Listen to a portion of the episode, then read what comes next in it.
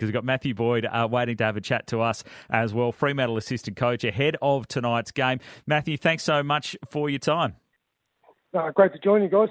Uh, it is going to be a big night, of course. The, the Purple Haze game is always a huge occasion, but it's a, a, big opportunity for your club too, coming off the back of a big derby win, to really sort of set the season up if you can get a win over the Giants. Yeah, they're all big games, aren't they? Because um, yeah, there's no little ones, so we're yeah, we're obviously really really excited for tonight, and um, hopefully we can you know maintain some momentum that we we generated last week um, against the Eagles. So yeah, we're certainly not um, you know, not getting too carried away with it, with a win because we know the Eagles have gone through in terms of injuries, but it was um, it was good to generate a bit of momentum and hopefully take it into tonight. Matthew, with the head coach missing his second game in a row now, uh, Jaymie Graham still uh, holding the reins. What's the shake-up been in uh, assistant coach land? Who's looking after which line? Who's uh, who's had to step up and, and who's doing the talking?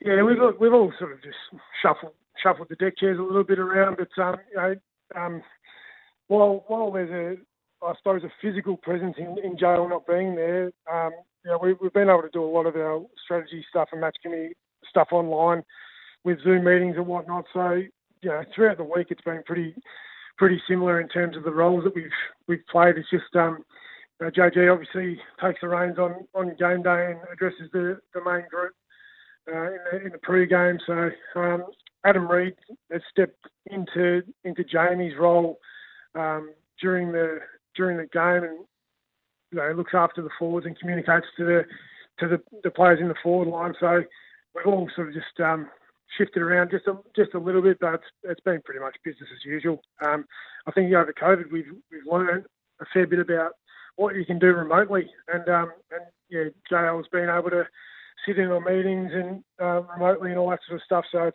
hasn't been too big a disruption for us. What about in the coach's box? Does he have the hotline or the bat phone just ready to go there and it just rings in the corner, or does he flick through a few emojis during the game and tell you what he wants to happen? Yeah, um, yeah. There's a there's the red bat phone there waiting for waiting to be uh, to be answered. That's for sure. If it starts ringing halfway through the first quarter, we know we're in a bit of strife. But no, he, there's a line of communication there um, with the with the box if he needs it. Um, but what what he's he's given a, you know the, coaches and, and everyone really a lot of autonomy to uh, to just fulfil their roles as as needed. So um, he hasn't. Yeah, we, we have a, a, quick chat to him, and uh, he's got a he's got a line through to through to Belly, so Belly uh, filters anything that needs to be said. There'll be some uh, coaches and teams out there in AFL land, I reckon, thinking, geez, I wish our coach had a bit of coach. Just put him on mute if we need to. Um, uh, Matty, uh, a couple of big ins, David Mundy, Sean Darcy. Uh, that'll really shore up the middle of your ground. What's it like bringing back, well, one, the experience of Mundy, and two, the class of Sean Darcy?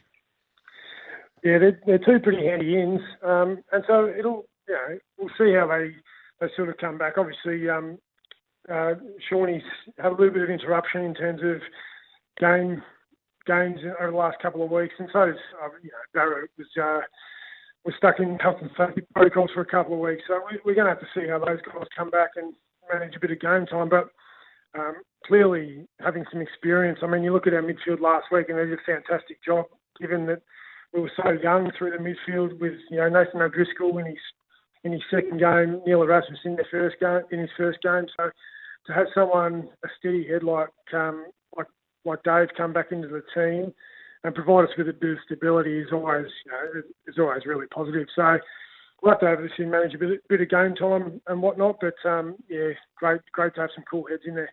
How do you see the battle with the Giants midfield? Because they're pretty stacked with talent through there. Um, obviously, Steve has bounced back to a bit of form. Are you expecting Andrew Brayshaw to cop a tag again? Because uh, Matt De Boer's in the team, Lachie Ash's there as well.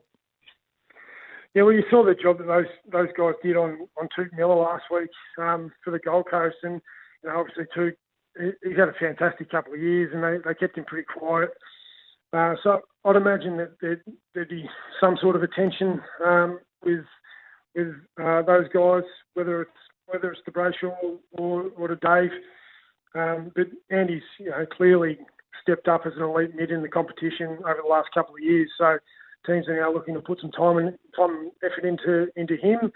Um, but he, he's really matured in the last couple of years also, and he expects some attention and and um, you know he's got some uh, some processes to go through to, to deal with that. So yeah, we, would probably expect a little bit of little bit of time into Andy or, or one of our mids, but um, you know, those guys are up for the challenge, and it's it's a you know they're, they're a really good midfield. Clearly, you know, their contest is their is their one wood, and uh, they've got talent in every line. So going to be a good challenge for our boys. Uh, Matty, talking about uh, blokes maturing, I've I've watched Blake Acres uh, both at Fremantle and his previous clubs St Kilda, and, and thought he's always had a lot of talent, but this year it really looks like he's starting to become a really consistent AFL player. He had 22 touches in goal last week in the Derby, 25 touches the week before that, and I think being a solid contributor for you.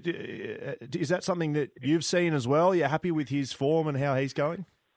Yeah, look, I thought was, I've only been at the club for um, oh, this is my second year now, and I, I, I thought that it was the best game I've seen him play for the for the club last week. And it's not about it's not about the, the touches and uh, you know 22 and 25 in, in consecutive weeks. It's not we don't judge his game on that. We judge his game on his ability to play his role and, and really embrace his role for the team. Um, and that's the that's the most pleasing aspect of, of Blake's form is his ability and willingness to, to do that and to and to really um, you know in or yeah embrace that role that he's got as that as that winger for us. So really pleased for him. He works really hard on his game.